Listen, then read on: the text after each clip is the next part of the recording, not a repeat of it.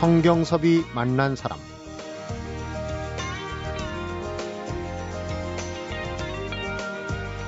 (6월쯤에) 감자를 수확하려면 지금쯤 감자 파종을 끝냈어야 한다고 그러네요.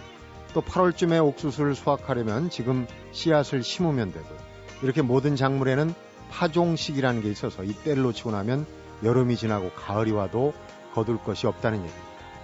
내가 거두고 싶은 꿈들의 파종식이 혹 이걸 놓치고 있는 건 아니지 4월을 보내는 주말에 해야 할 일로 메모를 해두면 좋을 듯 합니다.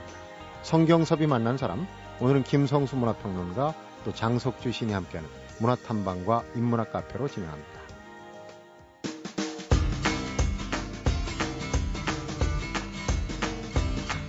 문화평론가 김성수 씨 어서 오십시오. 안녕하세요. 김성수입니다.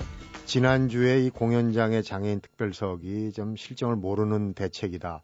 비난의 소리를 좀 받고 있다고 그러는데 이번에 또 비슷한 거예요. 예. 문화체육관광부에서 장애인들의 문화체육 관광을 위한 지원 발표가 나왔는데 막상 수혜자라고 볼 수 있는 장애인 단체들이 반발하고 있어요. 이 지금 지난 4월 20일이 장애인의 날이었어요. 네. 그래서 장애인의 날을 맞아서 이제 문화체육관광부에서 또 대책을 발표한 것처럼 보이는데 네. 어, 이렇게 되니까 그, 그 단체들에서는 어, 장애인 날을 맞아서 뭘 했다 이렇게 네. 생각을 하니까 음. 어 그래? 그럼 더더욱 어떤 것들을 했을까? 막 좋은 선물을 줬다고 생각을 하지 않겠습니까? 국민의 세금으로 또 예, 예. 일이고.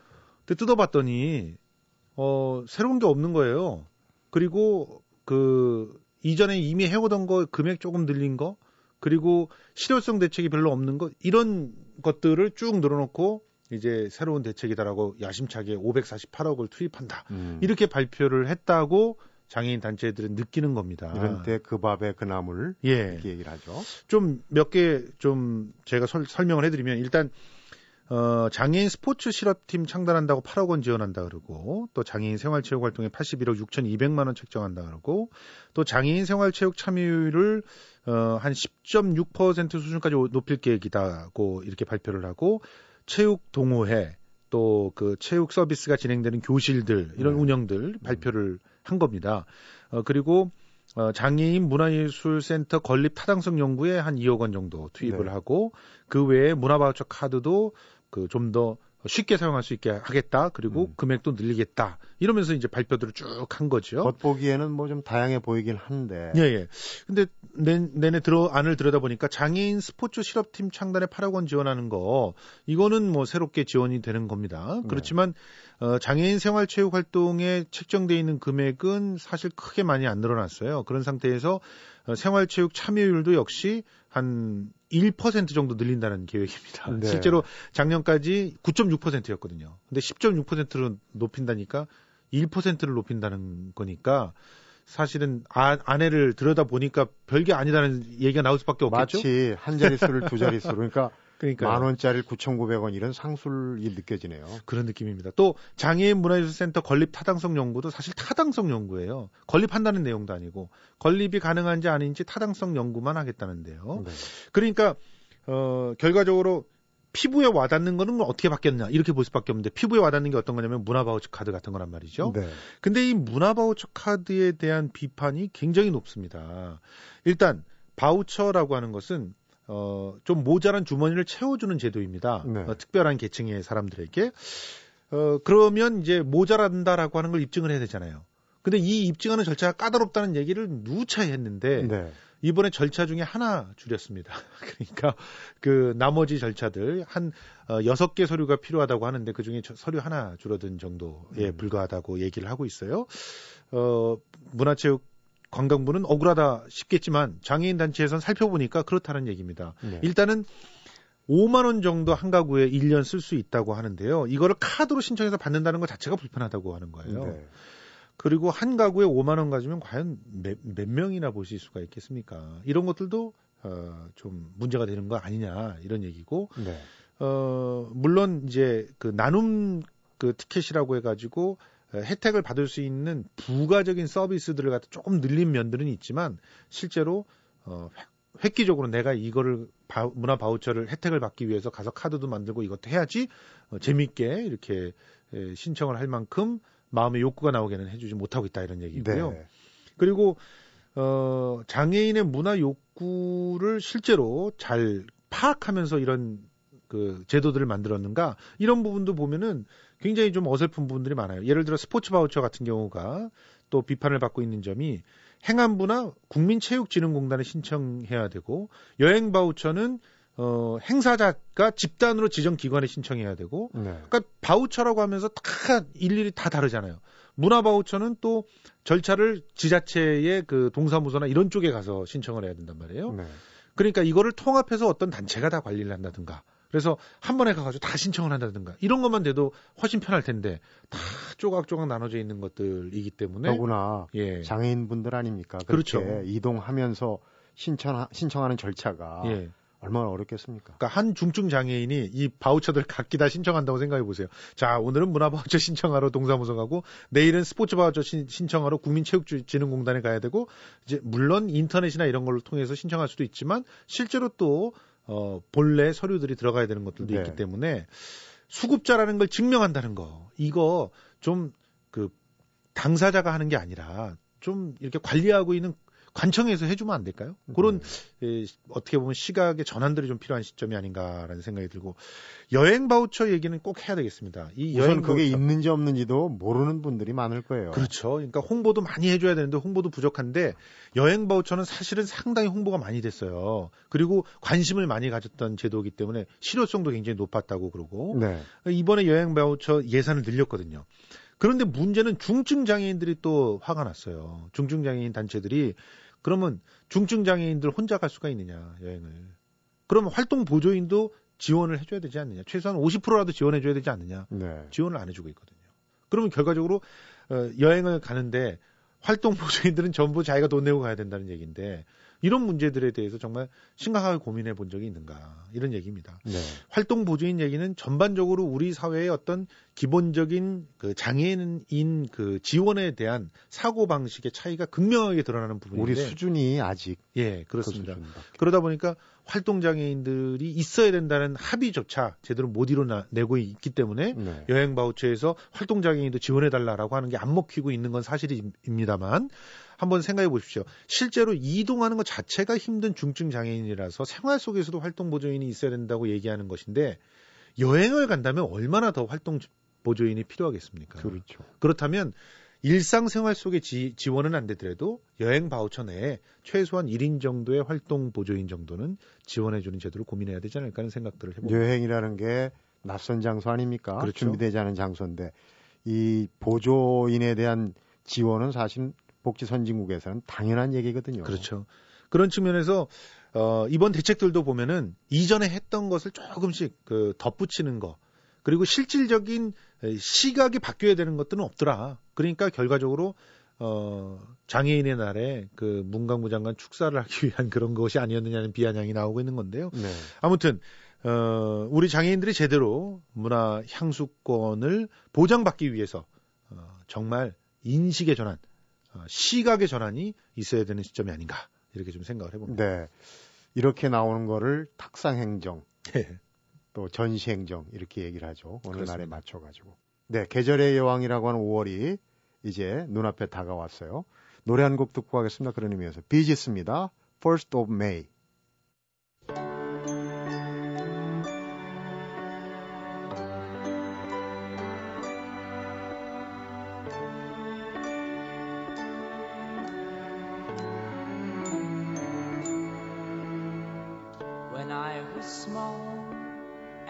Christmas trees were tall.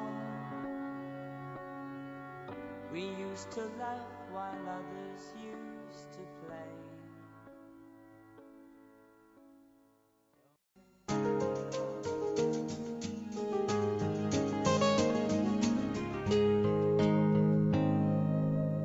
성경섭이 만난 사람. 박노의 시인이 사진 작가가 됐어요. 벌써 사진전만 세 번째. 그렇습니다.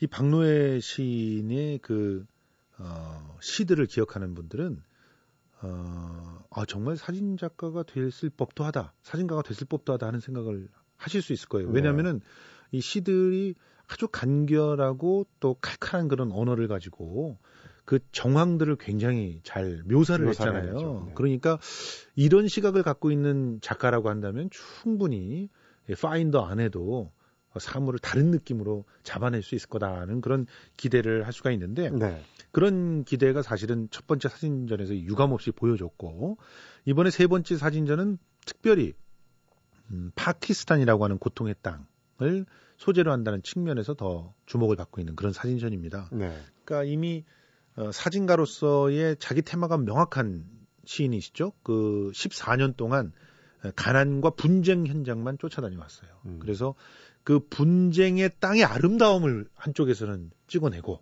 또 그 안에서 고통받고 있지만 어, 희망을 오롯이 키워나가고 있는 그런 사람들의 표정들과 일상들을 또 담았거든요. 여기서는 아마 흑백으로 담지 네. 않았을까. 거기 좀 흑백입니다. 척박한 토양도 그렇고 거기 사는 분들이 좀 얼굴에 수염도 많고 흑백 소재로서 아주 많이 어울리거든요. 그렇죠. 그리고 또 이분이 그 갖고 있는 카메라가 흑백 필름 카메라예요. 네. 그래서 이것에 에, 도움을 받아서 어, 이 흑백 필름에 계속적으로 어, 한 줌의 희망을 담아 온 겁니다. 네. 파키스탄 전역에서 무려 1만여 장의 사진들을 찍었다고 합니다. 어, 많이 어마어마하게 찍은 거죠. 네. 그 중에서 북부 만년 설산 지역에 사진 17점을 선보였는데 어, 춥고 척박한 땅에 강인한 인내심으로 자급자립하고 있는 그러면서도 고유한 자기 문화를 간직하며 살아가고 있는 사람들을 담았다. 네. 그러니까 인간이 갖고 있는 희망이 여러 가지 색깔이 있겠지만 그 중에서도 이런 어, 극한의 어떤 영역에서 발휘되는 그런 삶, 영위되는 그런 삶이 곧 희망 그 자체가 아닌가 그런 생각들을 할 수 있게 되는 거죠. 네. 그만큼 이분들의 심성이 소박하고 전쟁을 모르는 그런 사람들인데 왜 이렇게 전쟁에 시달리고 있는 것인지 참 아이러니합니다. 그러면 결과적으로 이분들의 욕심 때문이 아니라 남들의 욕심 때문에 이렇게 전쟁에 시달리고 있는 건 아닌가 하는 네. 생각을 하면서 가끔 이 이런 전쟁 관련돼 있는 그런 사진들을 보다 보면요. 저는 그 MBC의 지금 어 드라마 인기 드라마인 더킹 투아츠가 생각이 탁 네. 나더라고요. 왜냐면은 그 거기도 보면은 남북 간의 그 사이에는 뭔가 좀 화해를 하려고 그러는데 그걸 못 살게 그렇게 구는 다른 음, 세력이 있다는 걸 얘기를 해주고 뭔 있잖아요. 일만 생기면은 네. 서로를 의심하게 만드는 그렇죠. 런 부분들. 어, 지난 해 1월에 세상을 떠난 소설가 박안서 선생님 유작집도 나오고 했는데 지금 일주기가 됐는데 아직도 추모 열기, 추모 분위기가 아주 여전히 어, 이어지고 있는 것 같아요. 뭐 일주기가 됐으니까 또 추모 열기가 더 새롭게 이렇게 진행됐던 건 아닌가 하는 생각을 하는데 어 제가 오늘 소개해드리고 싶은 것은 일단 그 이미 그 공연은 마무리가 됐지만 이 낭독 공연이 있었어요 대학로에서 박완서 배우가 다시 읽다라고 하는 제목의 낭독 공연이었는데 어 낭독 공연이다 그러면 이게 뭔 얘기일까 생각하시겠지만 이미 이제 4, 50대 되신 분들은 너무나 친숙하게 기억하실 겁니다. 우리 네. 문학의 밤이나 이럴 때 보면은 보통 시곡도 읽어주기도 하고, 그렇죠? 네. 나와서 앞에 나와서 에세이도 읽어주기도 하고, 특히 시들을 낭송을 많이 했죠. 주로 시를 많이 예. 하죠. 그런데 그 아날로그 감성으로 어, 읽어주는 그런 시들에 취해 있고 음악에 취해 있던 그 맛, 그 맛들을 기억하시는 분들은 이 낭독 공연이 얼마나 재미난가 음. 이걸 아실 겁니다. 어, 박완서의 소설을 배우들이 읽어줬던 거예요. 그, 뭐, 소설들도 보면은 화요일서부터 금요일까지 공연이 진행이 됐는데, 화요일에는 그림을 위하여, 그리고 수요일에는 티타임의 모녀, 목요일에는 여덟 개의 모자로 남은 당신, 금요일에는 그 살벌했던 날의 할미꽃이란 소설들을 다 읽어줬는데, 네. 어, 향이 좋은 커피 한 잔 딱 대접받으면서 배우들의 소리에 귀를 기울이는 그런 어, 느림의 미학이 있는 그런 공연이 대학로에서 박완선 선생을 기리면서 있었다는 거. 네. 이게 또 그 한 번 더 공연됐으면 좋겠다는 생각들을 하고 있는데 대학로가 요즘 너무 상업화가 되어서 또 볼 수 있을까 이런 생각들은 지금 이 들지만 작품들을 보면은 읽어서 맛이 나는 맞습니다. 그런 성향이 좀 있는 작품들이네요. 그렇습니다. 저는 특히 이 그 여덟 개의 모자로 남은 당신 같은 경우는 어 정말 남편을 생각하면서 어, 돌이켜서 이렇게 그 남편을 모자로 모- 묘사를 하잖아요. 네. 이런 어, 작품들은 정말 그 눈 감고 들으면 그 그림이 다 이렇게 떠오르고 네. 특히 어, 이제 한 2, 30년 이렇게 해로를 하신 그런 부부들이 들었을 때 더 새롭게 다가올 수 있는 그런 작품이 아니었나 생각이 드는데 네. 이게 이제 일단 끝났습니다. 공연은 끝났지만 앞으로 더 시도가 될 가능성이 있는데요. 네. 박원선 선생님 주기마다 이런 낭독 공연들이 계속 이어졌으면 음. 하는 그런 기대를 또 해보고요. 낭독 공연에 이어서 이제 전시회가 또 예, 있습니다. 있어요? 지금 5월 4일부터 6월 30일까지 예, 역시 종로죠. 이게 뭐 낭독 공연은 대학로의 선돌극장에서 있었는데 네. 이그 전시회는 평창동의 영인문학관에서 열립니다. 어, 이 영인문학관 관장 강인숙 선생이 이 고인과 굉장히 또 친하게 지냈던 그런 사이예요. 그래서 네. 어, 관장, 강인숙 관장이 생각하기에는 이 그 작가를 제대로 복원을 해놓는다는 측면은 아마 문학의 진료가 되는 어떤 사생활들을 예, 엿보게 하는 것은 아닌가 이런 생각들을 했었던 것 같아요. 네. 그래서 지금 이 전시돼 있는 그 전시 물품들을 보면은 뭐 작가가 입었던 옷이라든가 사용했던 장신구, 신혼초에 썼다는 그릇 세트, 또 정원을 손질하던 가위나 호미, 재봉틀까지 그리고 또 어, 생전에 서로 보냈던 그런 편지들, 육필 원고들 네. 이런 것들을 이제 어, 전시를 해놨다고 합니다. 이런 게 작품에 다 나오는 것들이에요. 그럼요. 네. 그러니까 또 우리 박원선 선생의 작품들을 보면은 그 어, 자기의 소재가 일상생활 그 자체가 아주 묘하게 소재로 이제 치환이 되잖아요. 그렇죠. 그리고 그런 것들을 보면은 한 번쯤 어, 그 작품을 읽으면서 이 전시회를 또 들여다보시면 특별한 재미가 있지 않을까 이런 생각들을 해봅니다. 이런 그 어떤 작품 기념관 같은 것도 만들어 놓으면 좋지 않을까? 아마 그 준비가 되는 걸로 알고 있는데요. 예, 박완선 선생의 문학을 어, 좀 오랫동안 추억할 수 있는 그런 기념관이 빨리 좀 만들어졌으면 네. 좋겠습니다. 요즘 뭐 미술관이나 또 공연 찾아가는 거 많이 하잖아요. 예, 가정의 달 어린이날이 있어 그런지 국립현대미술관이 어린이 미술관 에듀 스튜디오를 여네요. 과천에. 예, 그렇습니다. 어, 이전에도 어린이 미술관이 없었던 건 아니죠. 지금 이 국립현대미술관 그 과천관 1층에 있었는데, 근데 여기를 체험도 같이 하고 네. 공부도 같이 하면서 더불어서 즐길 수 있는 그런 공간으로 만든다는 거예요. 어, 사실은 미술 교육들이 이렇게 몸으로 느끼고 부딪히면서 그또이 예술을 즐기게끔 하는 것이 트렌드가 되고 있으니까 네. 어, 에듀 스튜디오 앞으로는 정말 가족 단위로 또 단체 관람객들이 많이 사랑하는 그런 공간이 되지 않을까 기대를 하는데요. 5월이니까 한 번쯤 여기로 나들이 가보시는 것도 괜찮을 것 그렇죠. 같습니다. 네. 문학의 소식 잘 들었습니다. 고맙습니다. 네, 문화평론가 김성수 씨였습니다. 성경섭이 만난 사람 오늘은 김성수 문화평론가하고 장석주 시인이 함께하는 문화탐방과 인문학 카페로 진행하고 있는데요. 노래 하나 듣고 가겠습니다. Brothers Four입니다. Seven Daffodils.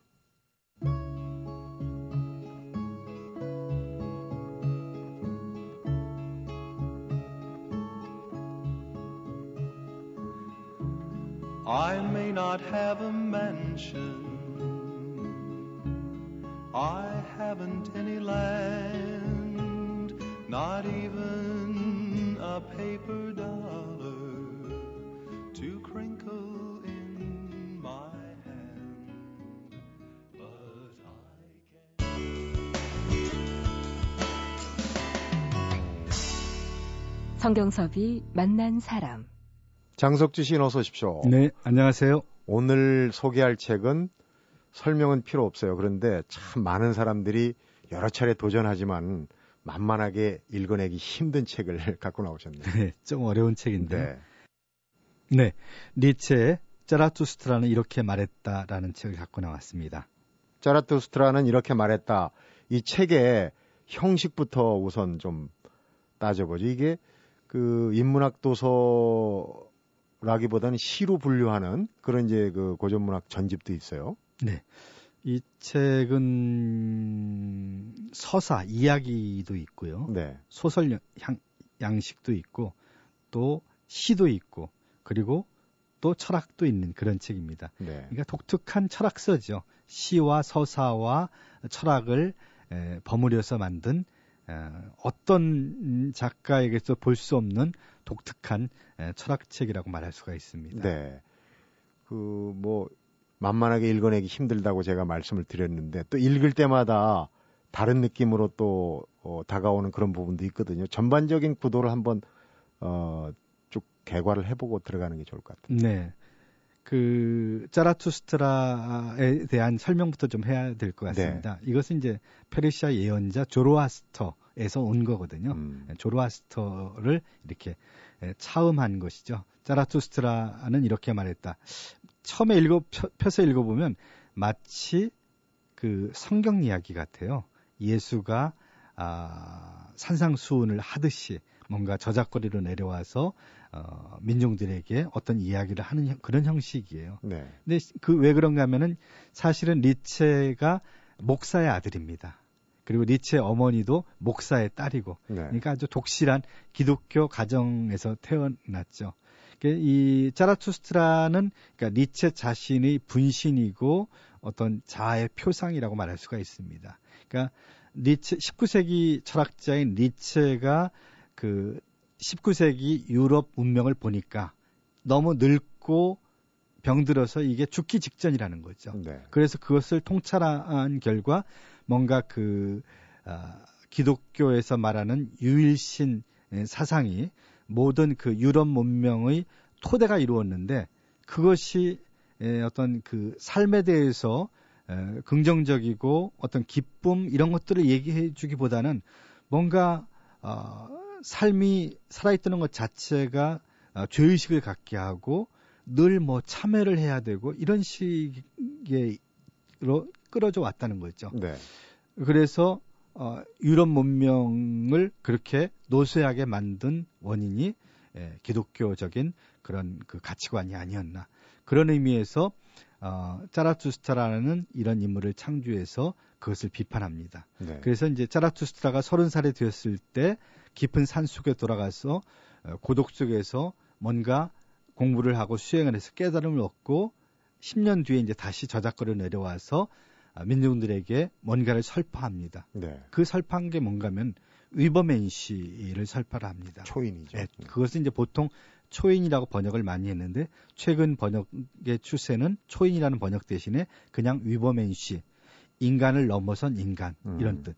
그러니까 그 오랫동안 유럽 문명의 토대가 되었던 그 가치의 척도 이것을 부정하고 새로운 가치를 예, 그 부여하기 위해서 만든 인물인 거죠. 네. 그러니까 신의 에, 짜라투스트라가 저작거리에 내려왔을 때 신의 죽음이라는 선물을 갖고 내려왔다고 얘기를 합니다. 신은 죽었다라고 선, 선포를 하죠. 네. 그리고 신이 죽은 자리에 이제 위버맨시가 있어야 된다는 것을 역설하는 거죠. 음. 그러니까 짜라투스트라는 위버맨시를 에, 이렇게 예고하는 하나의 선지자고 또 교사라고 말할 수 있습니다. 네. 그러니까 그 짜라투스트라가 아, 민중들에게 했던 여러 가지 교훈적인 이야기들이 담겨 있는 책이 바로 짜라투스트라는 이렇게 말했다. 그 19세기의 문명을 비판하면서 짜라투스트라라는 인물의 입을 통해서 신은 죽었다. 이렇게 이제 얘기를 시키는 거 아니겠습니까? 근데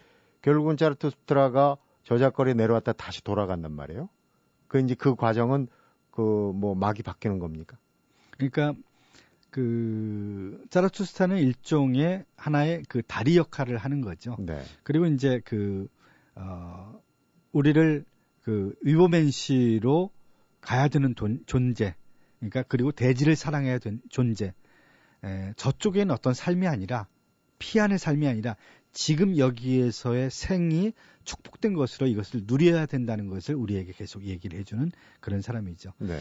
그 여기에 보면 이제 의미 있는 게 인간에 대해서 한쪽은 동물이고 한쪽은 신인데 그, 그 줄을 타고 있는 게 바로 인간이라는 얘기죠. 네. 그리고 인간은 하나의 다리고 또 그리고 몰락을 한다 이런 얘기를 하는데 그러니까 차라스트라 리체의 그런 수사법 자체가 어떤 역설과 아이러니를 많이 얘기를 하고 있고요. 네. 그리고 이 책은 특히 에, 짜라투스트라는 제가 19살 때 읽은 책인데 그때 제가 굉장히 의기소침해 있었고 인생의 가장 어두운 시기를 지나고 있을 때 이 책을 읽고 굉장한 생에 대한 용기를 얻었거든요. 네. 어, 그런 면에서 어, 우리에게 용기를 주는 그런 책이고 그리고 이제 이른바 짜라투 아, 니체를 에, 철학 사주에 쓰게 할 때 생철학자라고 이렇게 분류를 하거든요. 네. 그러니까 그런 면에서 어, 생을 예찬하고 지금 현재 의 생의 에, 의미를 어떤 듬뿍 만끽하는 그런 철학을 우리에게 얘기했다는 점에서 어, 21세기를 사는 우리에게 상당히 좀 의미가 있지 않는가 이런 생각을 해봤습니다. 이 니체라는 인물을 얘기할 때는 니체가 죽은 연도가 1900년 아닙니까? 딱 어, 19세기가 끝나고 20세기가 시작되는 시점이에요. 그래서 어떻게 보면은 니체의 어떤 그동안의 행적이나 연구 업적을 보면은 19세기와 20세기의 가교 그 이후에도 또 그 니체가 그런 얘기를 하지 않았습니까? 나는 신화가 될 것이다. 근데 그게 또 실제로 실현된 부분도 있다고 그러고요. 네. 이 책의 부제가 모두를 위한 그러면서도 아무도 아무에게도 권할 수 없는 그런 책이라는 이런 비슷한 뜻의 부제가 나오는데 네. 이 말은 벌써 니체가 이 책이 그렇게 대중들에게 쉽게 읽히거나 이해될 수 있는 책이 아니라는 것을 알았다는 거죠. 네. 그리고 이제 다른 부분에서 나는 100년 뒤에나 제대로 사람들에게 이해될 것이다. 이런 얘기가 나오고 있거든요. 네. 그러니까 아, 당대 니체 철학에 대한 그런 그 이해를 제대로 한 사람이 몇 사람이나 됐을까? 음. 심지어 이제 짜라추자는 이렇게 말했다가 사부로 이루어져 있는데 사부를 출판할 땐 아무도 출판해주겠다는 사람이 없어서 자기 돈을 들여서 출판하기도 하고요. 그런데 그런 니체가 20세기 후반에 그런 그 철학자나 사상가들에게 주목을 받습니다. 그러니까 프랑스의 후기 구조주의 철학자들, 푸코라든지 둘리지라든지 이런 사람들에 의해서 새롭게 연구되고 또 연구된 책들이 나오면서 전 세계적으로 니체 붐이 다시 일어나요. 네. 그래서 어, 뭐 후기 구조주의나 포스트 모더니즘 이론의 선구적인 철학자가 바로 니체다. 음. 그 모든 그런 철학 사조가 니체의 영향을 받고 시작되었다라고 이렇게 에, 주목을 받고 붐이 이루거든요. 네. 네, 그런 면에서 니체는 정말 중요한 철학자였구나라는 걸 이해할 수가 있겠죠. 니체 사상을 구현한 그 문학으로 구현한 분들도 뭐 헤르만 헤세나 앙드레지드, 카프카 이런 분들이 있지 않습니까? 그 어, 니체 사상의 영향, 문학에 끼친 영향도 참 크다고 볼 수 있어요. 그렇죠. 뭐 지금 얘기했듯이 카프카, 카미, 뭐 헤르- 헤르만 헤세, 니체 철학의 영향을 받지 않은 20세기 문학자들이 있을까 할 정도로 네. 문학의 영향은 정말 대단했습니다. 심지어 정말 멀리 떨어져 있는 한국의 위대한 한 시인도 이 짜라투스트는 이렇게 말했다를 읽고 가슴에 어떤 환희가 너무 벅차 올라가지고 질주하면서 소리를 질렀다고 그래요. 네. 그 누군가 하면 바로 미당 서정주입니다. 아, 그리고 쓰여진 시가 우리 시문학사에서 불멸의 명작으로 그런 칭찬을 받는 화사라는 시입니다. 화사. 예. 화사에 나오는 그 뭐 원통한 하늘을 물어뜯는 뱀의 이미지는 바로 이 책에 나오는 그런 내용들을 갖다 쓴 거거든요. 네. 그러니까 뭐 어, 그렇게 전 세계적으로 시인이건 소설가건 니체 철학에 알게 모르게 영향을 받지 않은 사람은 거의 없을 정도로 그렇게 중요한 철학자라는 얘기죠. 네. 쉽게 읽혀지기 힘든 책이다 그러는데 장 시인은 19살에 그 책을 읽고 삶의 환희를 느꼈다고 그랬어요. 근데 그 이후도 또 몇 번 읽으시지 않았을까 싶어요. 계속 읽고 있죠. 네. 지금도 읽고 있습니다. 그런 이제 어떤 느낌의 변화. 그러니까 19살 때 느꼈던 그런 거하고는 좀 다른 어떤 정서를 느끼시지 않을까 그렇죠. 싶은데. 나이 때마다 느낌이 좀 달라요. 제가 19살 때 처음 읽었을 때의 느낌하고 지금 이제 50이 넘어서 이 책을 읽을 때 느낌이 확 다릅니다. 네.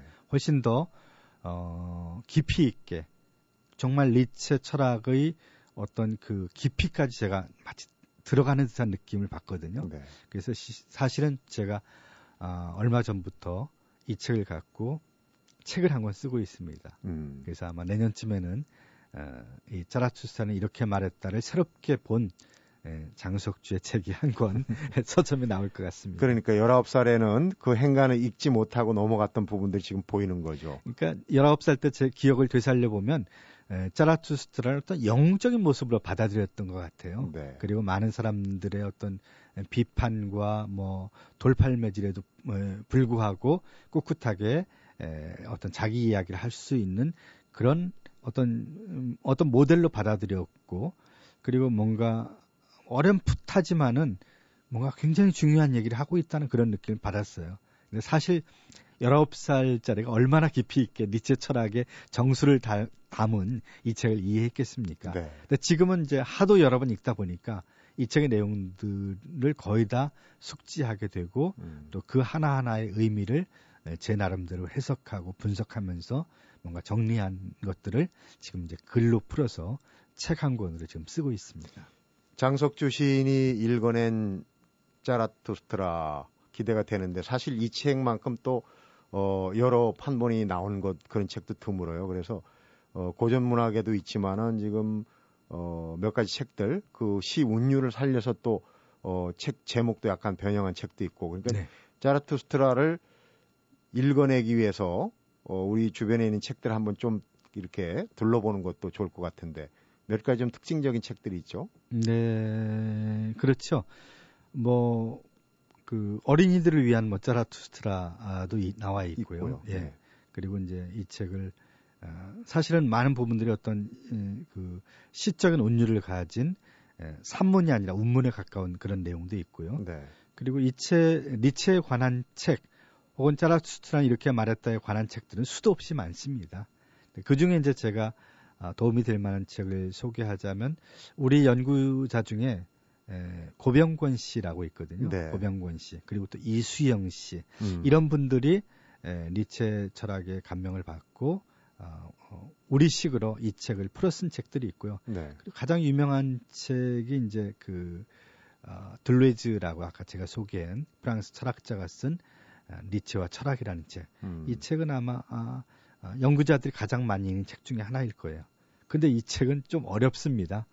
니체 원조보다 더 어떤 의미에서 어려워가지고 네. 일반 독자에게 권하기는 좀 어렵습니다만 아무튼 찾아보면 아, 뭐 굿모닝 니체 뭐 이런 책도 나와 있고요. 음. 또이 책의 요약본도 나와 있고 다양한 형태로 어, 이 짜라투스트라는 난이 책에 접근할 수 있는 책들이 많이 나와 있으니까 네. 그런 입문서들의 도움을 받으면 조금 쉽게 이 책에 좀 들어가지 않을까 이런 생각이 네. 듭니다. 얼마 전 서평을 보니까 박성현 씨라는 분이 짜라도 짜는 이렇게 말했다. 그래가지고 이제 그 원문의 그 운율을 살려가지고 썼다고 그래서 제가 관심 있게 서평을 읽어본 적도 있는데 하여튼 네.